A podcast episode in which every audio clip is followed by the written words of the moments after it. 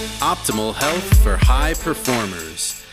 This is the Health Upgrade Podcast with Dr. Navaz Habib. Hello, everybody. Welcome back to the Health Upgrade Podcast. Really excited for a wonderful conversation that we're about to dig into with Dr. David Yoder. Thank you so much for joining us, Dr. Yoder. Yes, thank you for having me, Dr. Habib. It's uh, very exciting meeting of the minds. Uh, you've got the, the, the format, the show. We've got the genius over here, Mr. JP, and then I'm the creative. I just I grab things from the left and the right, eastern and western, and I connect dots, and I just go with the flow. So that my insatiable curiosity, I think, is what makes my learning experience and my healing uh, atmosphere here in the clinic unique, what people come for. So excited to share. Wonderful. We're really excited to have you here because you have a bit of a unique view and a unique practice out there in California. And I believe there's some changes abound with regards to your practice, but we're very excited to kind of hear the philosophy, understand the reasoning for why you practice the way that you do, what you believe that you do, and understand how you can utilize neuromodulation within your practice to help support the health of your patients. And you alluded to the fact that JP is here as well. JP, thanks for joining again. Always great to be here. Thank you. Wonderful. So, why don't we dig in and understand kind of your beginnings and your evolution in chiropractic itself and in developing David Yoder Wellness, the clinic itself? So basically, for me, it's always out of necessity. So I'm a Virgo, I'm analytical, I'm always seeking the truth. And so I was on a uh, pre med full ride scholarship in Wayne State University in Detroit, Michigan. Right about this time, I'm sitting in a very cold building. I'm in the basement of a lab in Detroit, and I'm wearing steel mesh gloves, and I'm having to withdraw vials and vials of blood from these cage rats that we made diabetic. And so I had to do a timed experiment where I had to do blood draws every two hours. And so I had to leave my comfy, warm home and drive to downtown Detroit in the bitter cold and de-ice my windows and fight through the snow. One of the draws, because it's every two hours, was going to be, you know, in the, the wee hours at night there. And going in Detroit at nighttime is pretty scary. I had the keys to the medical building and laboratory, anatomy lab where all the humans and animals were kept. And just imagine going into this room, and as you open up this room, you see uh, rats cages two by two, and, and, rat labs are pretty big. I mean, it takes like a good hand to hold them there, and you have to wear steel mesh glove because they're anticipating getting jabbed from a blood draw or a, uh, a medical drug insertion into their abdomen. Their stomach is all scarred up, so you have to like really pound that needle in. So they're going to be in pain they scream and they defecate and pee and they claw, and so you have to wear the steel mesh gloves to protect yourself. And I'm an animal lover, and so it was very disheartening for me to have to do this to the animals, but I knew the name of science, you know, the betterment of science. So, but I thought to myself, I had a quick preview: is this my future life, doing lab experiments on animals? And I kind of felt the way we made the animals diabetic was not how we humans became diabetic. And so I thought, hmm, the context is kind of off here. And so I just thought, is there another way I can be a healer and be a doctor in contrast to this format? And so I went to my professor, Dr. Uh, Joseph Dunbar, um, at, at, the medical school. He was my mentor on the scholarship. And I told him I was going to give up the scholarship. And he said, hmm, well, what's better than a scholarship? what are you going to do? I said, Well, I'm going to check out alternative medicine. And I've been reading about chiropractic medicine. And he took off his glasses and he said, Get out of my office. He said, That's the stupidest thing you could ever do. And so I'd known this man for almost two years and he didn't even ask me, you know, sit down, let's talk about this. If he had an opinion for or against, I didn't know. He just told me to get out of the office. So it kind of compelled me like, hmm, why is he so against chiropractic medicine? Is there something that he knows that I don't know? So I was lucky to find a mentor, Dr. Carl Johnson, to allow me to come into his clinic and to shadow with him. And he observed very quickly my posture was really off. And all of my school pictures from elementary school through high school, my head was tilted to the left. I had at least three concussions that nobody knew about. It was because I was doing things I shouldn't have been doing. And my parents probably would have sent me to my room. I got into trouble. But I grew up in Detroit. You just tough up and, you know, you don't reveal your weakness to the other kids there if you want to keep playing with them. So he said, Yeah, let's do a workup on you. And I think that way you would understand chiropractic the best. And at that time, I was thinking chiropractic was only for deranged people, like you just had a severe car accident, you had scoliosis, you're in severe pain, you know, you're an old crippled person. You know, I didn't think there was like this wellness preventative aspect. And so he did an x ray, and I had a double reverse curve. And if you don't know what that is for the layperson, uh, so the curve is supposed to go like so, and mine was backwards and then backwards again. And I always had strep throats, uh, chronic upper respiratory infections in the winter, headaches, chronic pain in my head, neck, shoulders, arms, and hands. I'd wake up probably twice, if not three times a month with torticollis, where my head and my neck was like this, very painful to move around. And I just was accepting that. And I had already tried the best that medicine could offer, and I just assumed I was going to live with this. So he started working on me, and within a very short period of time, my symptoms alleviated, and I restored my curve after about a year of chiropractic care. And the next winter, when I always got sick, I wasn't sick. I was taller, my vision corrected, I was stronger, my lungs were healthier, and I was thinking clearer. And I said, This is enough personal testimony that this confirms I need to pursue to become a chiropractor. So I dropped everything and headed out to California and I attended uh, Life West Chiropractic College in the Bay Area, graduated 2002 and opened up my practice here in San Diego. Now, when I opened up my practice, chiropractic college told me how to be a great chiropractor, how to diagnose, how to look at x-rays, you know, do soap notes. And so I thought, okay, I'm just going to heal the world and adjust the world and adjust as many people as I can. I'd been on mission trips where I adjusted literally hundreds of people in a day and, and saw pretty good results. But what I saw very quickly is I could do a great adjustment, but people weren't holding their adjustment. I thought, what the heck? I'm a pretty darn good adjuster.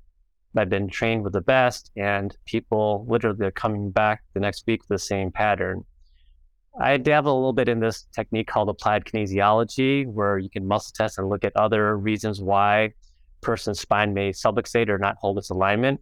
So I started to consider biochemical attributes to the subluxation complex. For example, C1 chronically going out is also known to be a food allergy connection. And so I didn't quite understand the mechanisms, but it seemed to make sense. So I started adding in nutrition to my practice. I saw, hmm, okay, people are holding their adjustments for now maybe two weeks, but they're still not quite holding their adjustments. And then I personally went through my second health crisis. I had adrenal fatigue. So it was four years of chiropractic college, staying up late studying, relocation from Northern California to Southern California, preparing for my wedding, starting a business, a lot of stress, good stress, but a lot of stress. And I knew it was really bad when I was in church and all of a sudden I would feel reeling and dizziness so quickly that I had to grab the pew so I wouldn't like fall over if I missed lunch uh, during the, the day, um, I would feel very dizzy and it would be like uh, POTS uh, where I would just feel my blood pressure, my heart rate, and just really faint and dizzy. And my patients uh, could clearly see something's wrong. And one of my patients said I had adrenal fatigue. And so I began a program to work on that. And that took me about another year to correct. And so I learned from life, I learned from my patients. But then when I moved over to this clinic here, uh, where I'm sitting in my hallway right now, I had more complex patients. So it seems like when life thinks you know it all, that it gives you more complexity and more challenges. So it humbles you very quickly. So I started getting really severe cases. And I mean, it, it almost felt like an ER room where people literally were saying to me, I'm going to the hospital, but you're such a great diagnostician and doctor that I trust you that I, I figure you could fix it. And then if I didn't have to, you know, go to the hospital, I'd prefer to, you know, you, you work on this. And so it just forced me to dig deeper and deeper. And I kept wondering in the back of my head, why don't people hold their adjustment? So then um, this movement began called uh, biohacking. The famous Dave Asprey had a chronic uh, health condition that nobody could solve. And being a computer programmer for uh, Silicon Valley, uh, he knew how to use uh, computers and he kind of Dr. Googled uh, his uh, health symptoms and found out that it was a mold toxicity that was causing his obesity, his chronic fatigue, his fibromyalgia, his depression.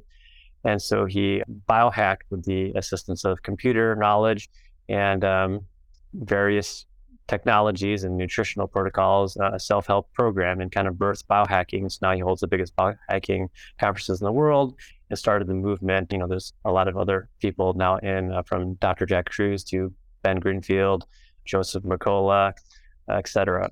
So within biohacking, I got very intrigued with the mitochondria as being the powerhouse. We humans have about 70 trillion cells. That's quite darn amazing. And they self organize, they self heal, they, they know how to work and, and function. is pretty miraculous, actually. And it, what's really trippy is to think about if you live to be 100 years of age, your body rejuvenates itself about 20 times. So, because that's due to the fact that in about every five years, 90% of our cells are, they die and they get regenerated and replaced. So it's like you get a new car every five years. That's if you make it to 100. So if we live to be 100 and we get 20 times to reorganize, why do we age? Why do some people age quicker? Why do some people just not fight off disease and deal with stress as well? There's some answer within the mitochondria. And I came up with this observation that I've never met a chronically ill, sick patient with lots of energy. I've never met a chronically sick patient with excess energy levels. You look at a little kid, a little baby, they got lots of energy, so much energy it'll, if you're babysitting them or a parent grandparent, it'll wipe you out. They'll run circles around you. I love energy for multiple reasons. I love to think, I love to research, I love to help, I love to do, I love to be outside, just move my body. And so I'm always looking for energy sources. Now, question in equality is the energy source sustainable? That's another question that we'll probably get into. But uh, yeah, most people are addicted to the energy sources from the mitochondria that are very tasty, aka sugars and carbs or alcohol. So they're not very addicted to the sustainable energy mitochondrial sources such as fats and proteins. They're not as tasty. And so I learned about Dr. Mercola switching his diet to a paleo keto diet light years ahead of everybody else. He just he made the observation that in the United States, brain health was declining rapidly. Somebody said that Alzheimer's was a form of type 3 diabetes. And that was just groundbreaking to think about. I thought diabetes was just obesity and a, a gut thing. I didn't think it was a brain energy thing. And when they said type 3 diabetes is can manifest as Alzheimer's, it really just sealed the deal for me to like really go down that road. So Dr. Mercola started just eating fat like crazy. And, and at that time, the food pyramid still said fat's going to kill you. Fat is bad. And I think the food pyramid just updated it just last year, the year before, but pretty recently and said, whoops, we were wrong. Sorry, guys. Eat your fats, eat your butter, eat your avocados, eat your omega 3s, eat your fatty fish. They, they, they completely updated that. So that's the trend of academia, unfortunately, is that they can be decades behind what's clinically relevant. So it's up to people in the field, in the practice, seeing real world observations to set the tone and not maybe have to wait for academics. Not that academics is wrong with, you know, doing research, but oftentimes we see it here in the clinic a good decade before anybody else is talking about it. So he's still eating lots of fat.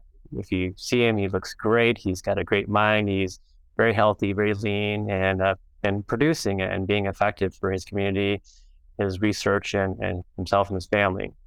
Within the context of energy dynamics and holding the adjustments, I stumbled across vagus nerve stimulation.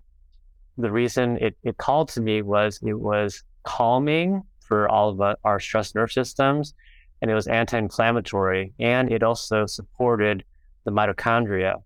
And then the last aspect to bring to the conversation is the work of Thomas Myers and the fascial connective system, and also the body electric by Dr. Beck, that the myofascia has an electrical nature. And so when I graciously got the vagus nerve stimulator from electroCore, I relocated the application to an area that I felt uh, was providing me like a me a, a electrical cervical adjustment. So I basically put this up here by my atlas and I do this daily, if not twice. And I used to have to go to my chiropractor to hold my alignment um, about twice a month. And I'm going on six to eight months now. Oh. And that's in combined with my paleo keto diet, my exposure to sunlight. I'm an excellent sleeper. That's number one. If I need one recipe to get me back on track or to help recuperate, I just hit bed early and I get my sleep and I can bounce back super quick.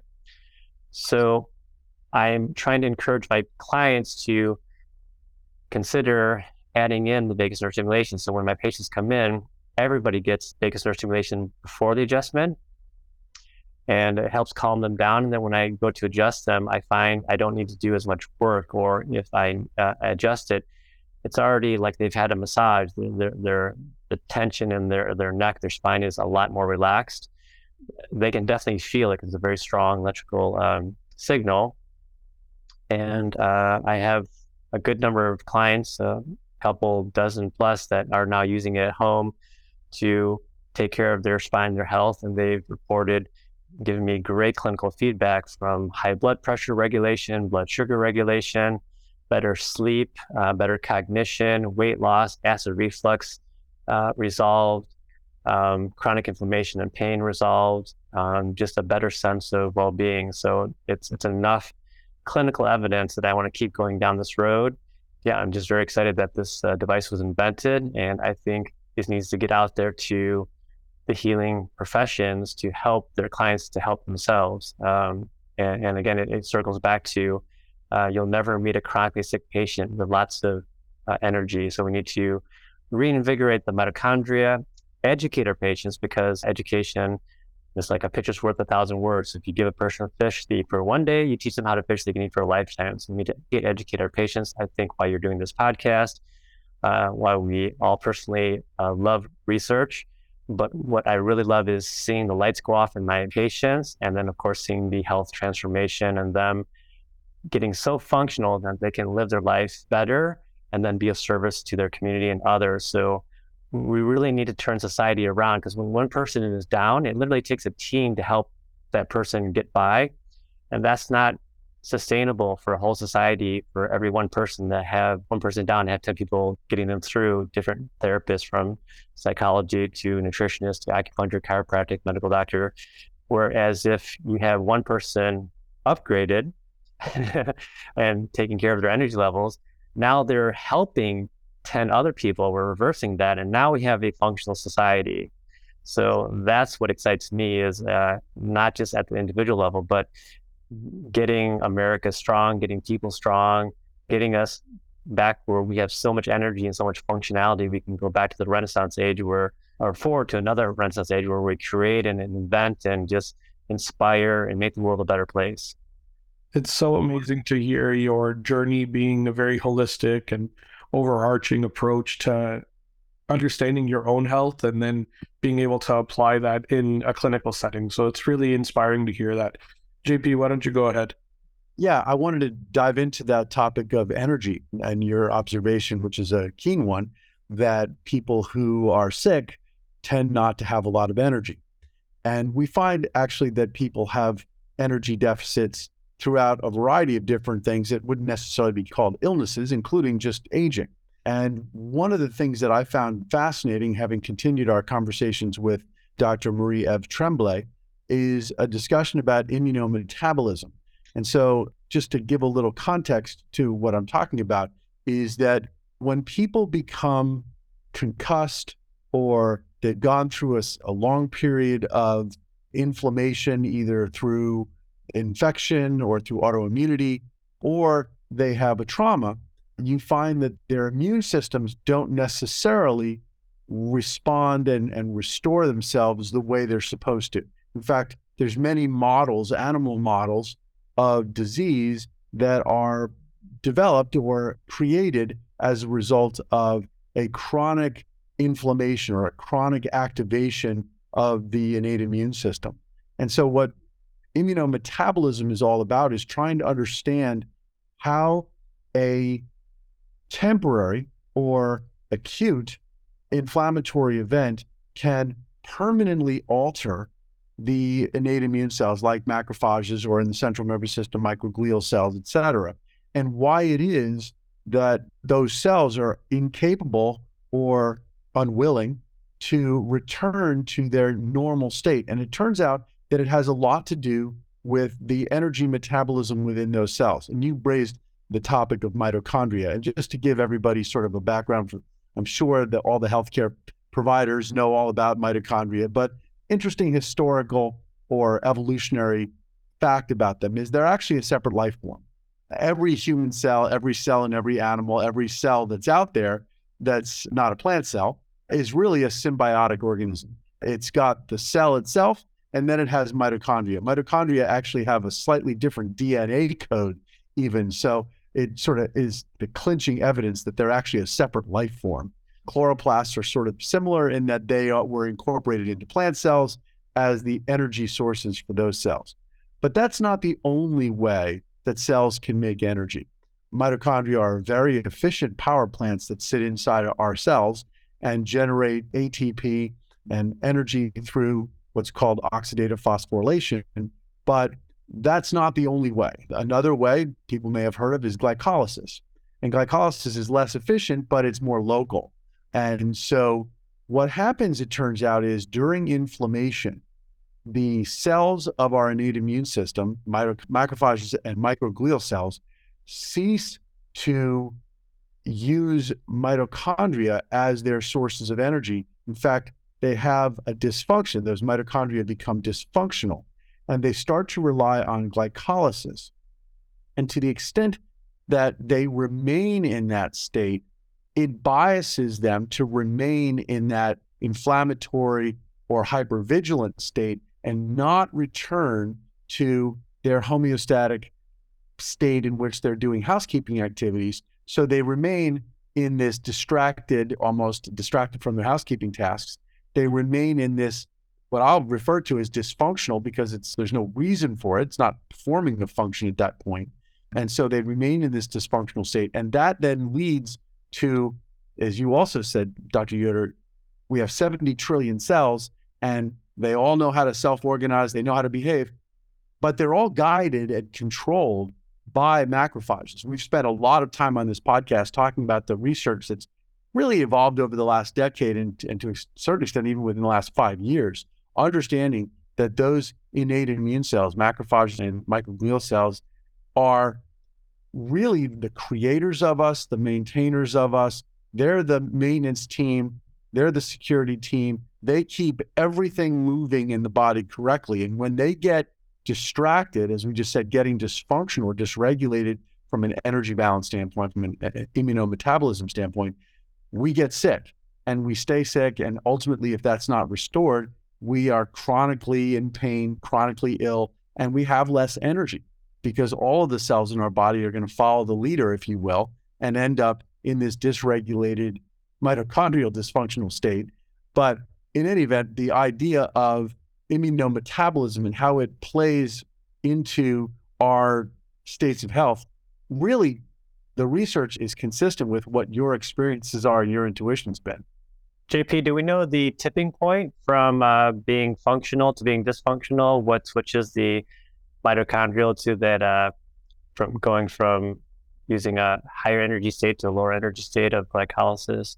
You know, it's interesting. I think that's work that's being done right now as I've been reading. Part of the tasks of, at least in the central nervous system of microglial cells, this is a fascinating point I just learned, is that microglial cells actually have the ability to take in dysfunctional mitochondria from other cells. So they actually have a pathway when they're, we know that microglial cells are constantly surveilling their environment when they're in a housekeeping state. And they can touch and use their phagocytosis, and efferocytosis, and trogocytosis capabilities to prune the network to remove cells that are either dead or dying, or remove cellular debris, or just adjust the strength or gain, if you will, of synapses. They do a tremendous number of tasks. But one of those tasks, while they're out there touching other cells, is when those cells have dysfunctional mitochondria, it appears, and again, this research is cutting edge, it actually appears that they can take in the dysfunctional mitochondria out of other cells and then hold them. And it may be one of the reasons why we have this class of microglial cells that are called dark microglial cells. And those cells appear to be inflammatory and in a state of mitochondrial dysfunction that ultimately becomes imbalanced relative to the other tissues. So they're really sacrificing themselves to save the other tissue that their job is to maintain. And then they end up also hoarding iron. So there's a whole iron metabolism piece of this that we won't get into, but we did a whole podcast on where inflammatory cells tend to hoard iron. You can actually have a state of too much iron in the system, but also have anemia. Because if you're in a truly inflamed state, you end up having all this iron hoarded by your immune cells and in the liver. So then these microglial cells, in this case of the brain, that have become darkened because both of their iron content as well as their dysfunctional mitochondria that they've taken in from other cells, they actually dispose themselves. They go over to structures in the vasculature and either move into the bloodstream and die so that they can be cleared out, or they remain dysfunctional but in this sequestered area. And so, just a fascinating role that mitochondria play in the dysfunction or their dysfunction plays in sort of chronically leaving these immune cells in an inflamed and partially dysfunctional state where the only way that they can get energy because they've sort of given up their healthy mitochondria is through glycolysis and it starts to give an explanation as to why these cells remain in that state for so long because we end up having these microglial cells that are dysfunctional for literally years or decades or for the remainder of your life. And sometimes those events can happen so early in life that it really, unfortunately, in some ways, sort of damns that existence for a, a lifetime. One of the things that we're looking at is the extent to which vagus nerve stimulation can prompt or promote either a turnover of these microglial cells and sort of restoring new healthy cells into the system, or reverting those cells, finding a way for those cells to accelerate their healing process by suppressing the immune response. There's a whole pathway with that's parallels the cholinergic anti-inflammatory pathway that involves reducing reactive oxygen species. Because of course, when you're hoarding all that iron, there's a lot of iron there that can become can lead to reactive oxygen species because of ion transport and uh, electron transport of metal oxide chemistry. Yeah. Can we uh, circle back? I want to highlight and zoom into this updated research finding because we have better imaging now that discovered the brain glymphatic system. Because when I started getting adjusted, the one thing that also I didn't share was my sleep was significantly improved and also shortened, not shortened in a bad way, shortened in a good way. So I would previously require nine to 10 hours to sleep. And then even when I would wake up, I'd still be sleepy to feel rejuvenated. I was excited for this podcast this morning and I woke up at 3.30 and I already had a download that I want to also uh, share this interview. I get these ideas from somewhere, God, the universe, and, and then I spin them around, but they usually seem to be pretty innovative concepts. But so as the microglial cells are finding the unhealthy mitochondria, removing them and, and stuffing them off into the waste and recycling, I'm imagining they must have to go into the lymphatic system or the brain lymphatic system. And as we increase the circulation, that should help the turnover so that we move the old guys out and bring the new guys in. Because uh, one of the basic concepts of Chinese medicine is stagnation is the foundation for all disease. So that's their concepts to find a stagnation and keep things moving. So, can you expand upon the um, brain lymphatic system? Yeah, there's no question that they found dysfunctional mitochondria in the bloodstream and in the lymphatic system as a result of microglia cleaning out the bad mitochondria. So you do find that the lymphatic system is involved as well as the bloodstream in transport I find it really interesting. Just, I, I realize slightly off your question, but it comes up as a result of what you just said. about the fact that after the adjustments that helped you sort of restore your health, you found that you slept better, but not necessarily longer. In fact, shorter. So it was more effective sleep, but so much more effective that you didn't need as much. And that is something that from the very foundations of, or the first uses of vagus nerve stimulators with the implantable devices that were originally approved for the treatment of epilepsy and now also have approval for the treatment of depression, what they found was that individuals, even though it was not what they were treating, that their sleep was becoming much more robust. And so, on the subject of sleep, the idea of keeping you in deep sleep longer, allowing you to have more effective sleep, is one of the seemingly one of the benefits of vagus nerve stimulation. Now, you can ask why that is. I'm fairly certain that that's a function of the fact that it's an anti inflammatory process, but, or it's anti inflammatory in its effects.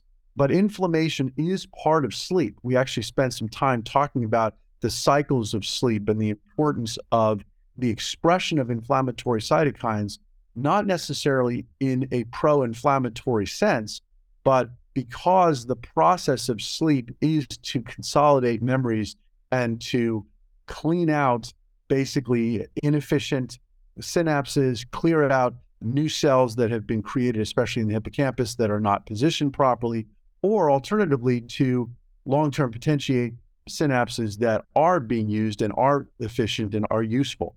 So, the idea of expressing what are typically referred to as pro inflammatory cytokines like TNF alpha and IL 1 isn't necessarily an expansively systemically pro inflammatory thing. It's done more efficiently for the purposes of doing their microglial cell clearing out of debris, if you will.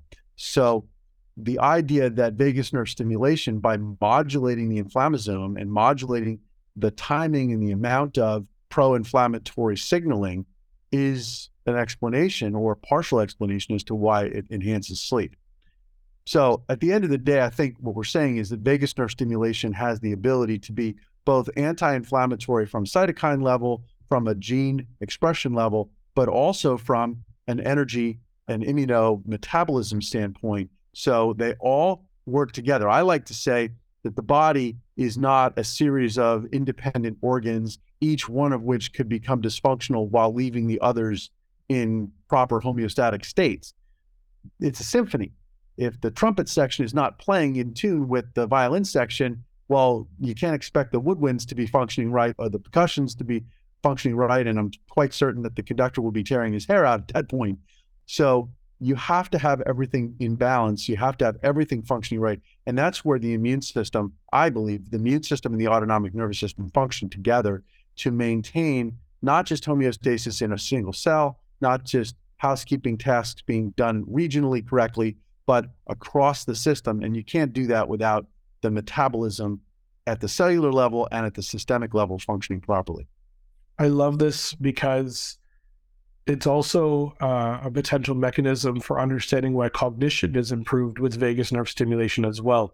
Increasing efficiency of the lymphatic system, increasing efficiency of mitochondrial function by clearing out debris and allowing for mitochondria to get the access to the nutrients that they require, lowering the inflammatory cytokine activity, increasing mitochondrial function and oxidative phosphorylation over glycolysis.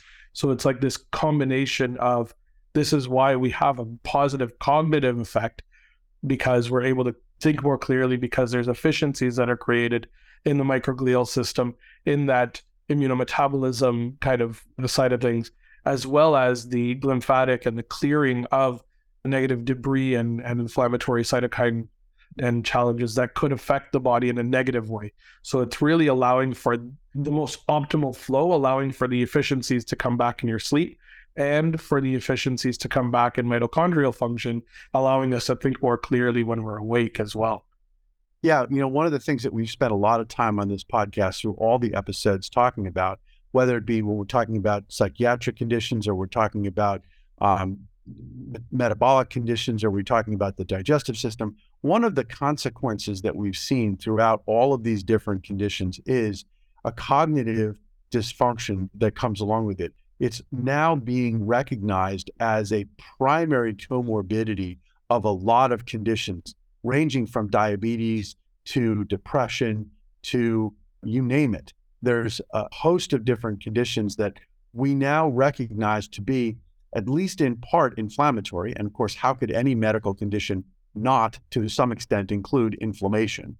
But as a consequence of that systemic inflammation, cognitive impairment, we think of the classic symptoms of disease being things like flu like symptoms that include sleep disruption, that include headache, that include achiness, that include stomach upset, things like that. All of those things really are just signs of inflammation. They're just beyond the four cardinal signs or five cardinal signs of inflammation. You really have to throw these other symptoms in because I don't think you'd be systemically inflamed without having a really strong predisposition to having a headache or really strong predisposition to having sleep disruption or really strong disposition towards having some sort of gastric upset. But one of the things that they're finding is that it also disrupts your cognitive function. And as a result, one of the things that they're now recognizing is that treatments that are focused on the inflammation, so things like TNF alpha, anti TNF alpha drugs for autoimmune diseases, they're finding that these people have, after getting an infusion, they have a period of time afterwards where they're in a better mood. They call it sort of this glow that they're experiencing, that they also have an improvement in their cognitive function. And they're seeing the same thing with drugs for treating diabetes that go after the inflammatory piece. They're seeing that some of that cognitive dysfunction goes away. And so, the end of the day, I think that all of these systems, are going back to what we just said, all these systems are linked together. And now we're recognizing that inflammation isn't just uh, redness, heat, pain. I mean, it's not just those cardinal signs, it's all of the rest of these symptoms that we're experiencing.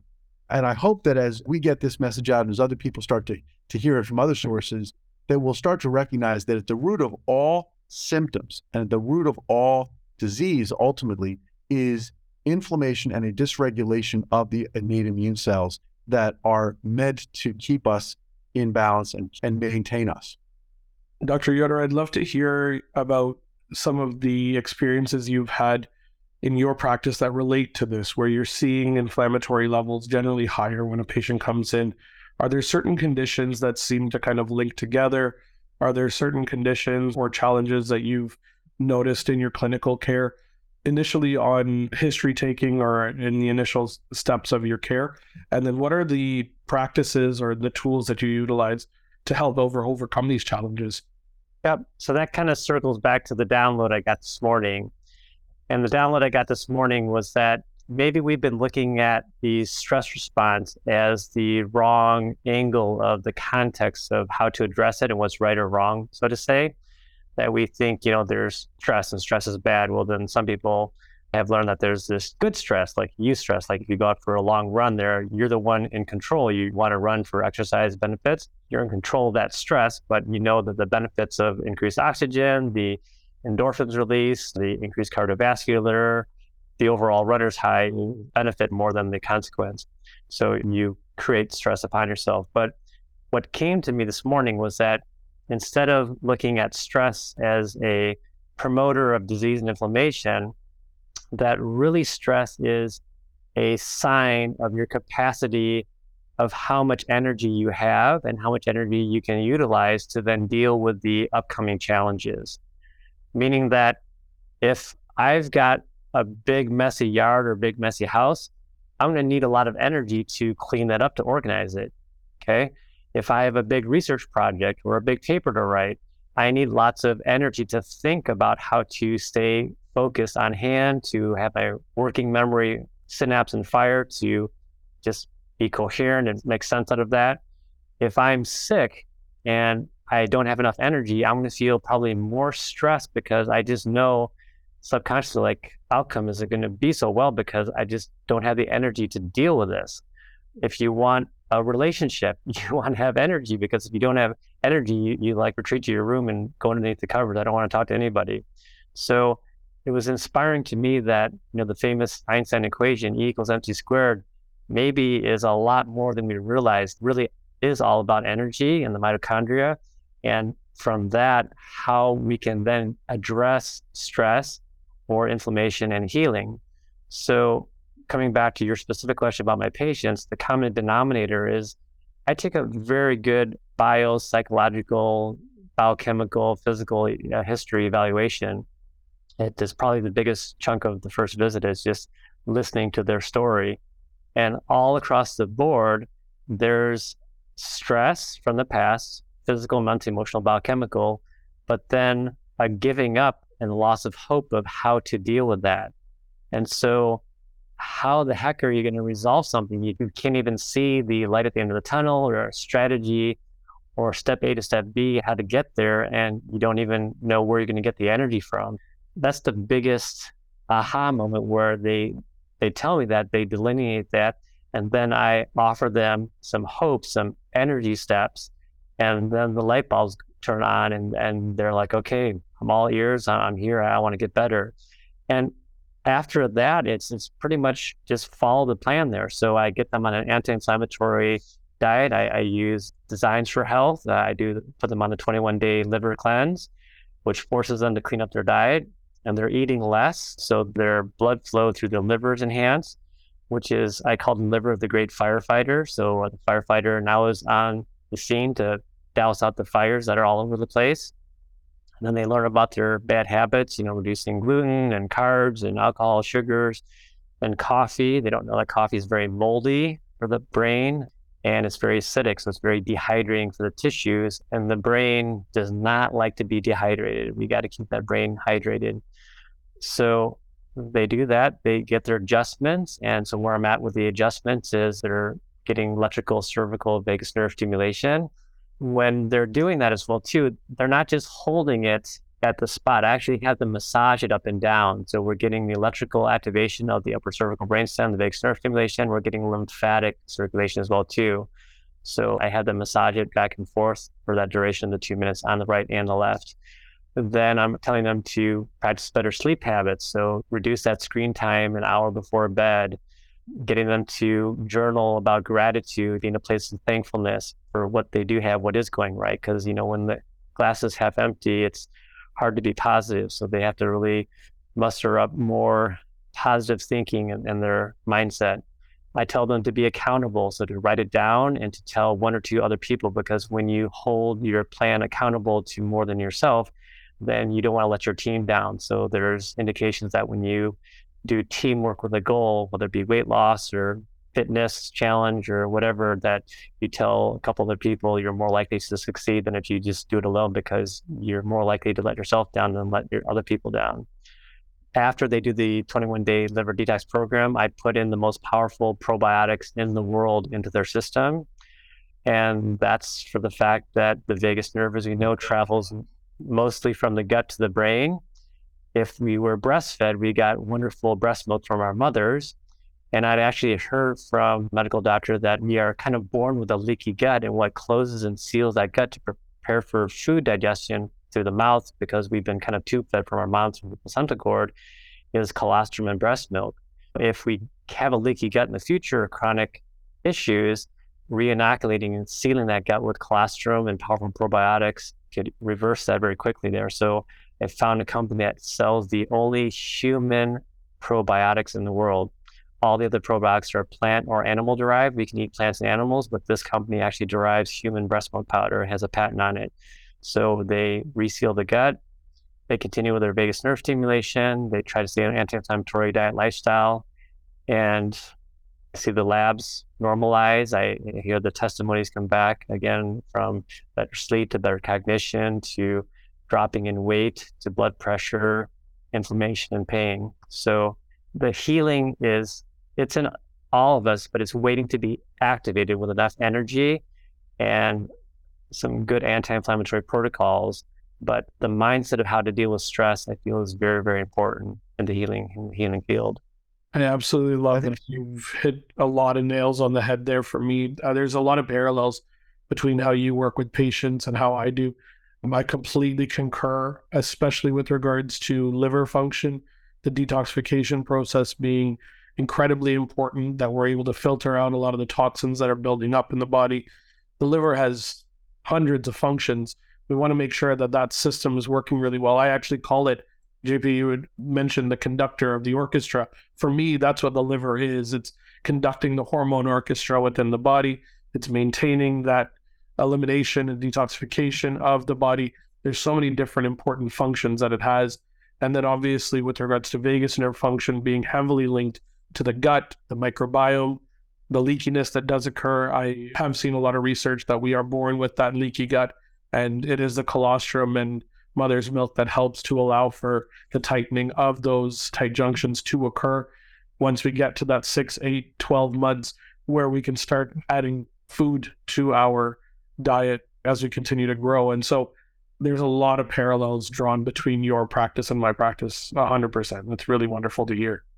The last little piece I want to show you guys here, and I'm going to walk for a second, I'll show it to you guys here, is this diagram that is a collection of Eastern and Western concepts, but I'm going to show it to you right here. And can you guys see that? It looks like a clock. Yes. And it's actually an organ meridian clock with different time periods. And if you zoom in to the top green area that says gallbladder liver, what time does the liver meridian say? One to three. Yep. And what's happening what's happening at one to three AM? Sleeping. Ideally we should be sleeping, but the quality of how deep we sleep does depend on how efficient that liver is working. So if the liver is behind schedule and full of inflammation and debris and garbage and filth, it's going to be so busy, it's going to rob from Paul to give to Peter, so to say, or whatever how that phrase goes. It's going to say, "Yeah, you know what? I need to do more cleaning than you. I'm going to allow you to have sleep there, so you don't get sleep." Or, or my patient will tell me, "Yeah, I wake up at 2 a.m. for some reason. I wake up at 3 a.m. I don't know why. Uh, the liver's disrupting the sleep pattern." So let me ask a question about some of the patients specifically. I know you can't give names or anything like that, but you and I have spoken about a number of patients that you've had in the past I remember one individual who had been to many different clinicians based on some very painful rash and sores and almost like bug bites that he had on his legs for years that had been disabling. And you talked about how you elicited from him on the very first day the fact, very stressful and emotionally damaging event that had occurred that he had never really processed. And that once he processed that, then the symptoms just simply went away on their own after having been there for years. He just needed to re- resolve that horrible event that happened in his past. But now, with the advent of and your use of vagus nerve stimulation, have there been patients? You talk about blood pressure, you've talked about sleep, you've talked about maintaining the adjustments. Are there any patients that come to mind who had very interesting or noteworthy responses as a result of the integration or you start beginning to use vagus nerve stimulation in your practice? Yeah. So there's a young girl who had um, a very high ACE score, adverse childhood events, physical abuse, sexual abuse, and so bad that she basically was agoraphobic. She just stay in her room and everything was through the room there. So everything was online. And she just wanted to be a normal human being and go to school, have a boyfriend, have a job, go to college. And so I knew that with the current model supporting her with talk therapy, medications, it wasn't enough to move the needle. So I put her on um, an anti-inflammatory diet lifestyle program, and um, I gave her a vagus nerve stimulator. She now has the capacity. She had a boyfriend. She's uh, working two jobs and back to school and out about so much that people don't know where she's at because she's doing so much with her life. So that was a huge 180. That's a tremendous story. I'm really heartened to hear that.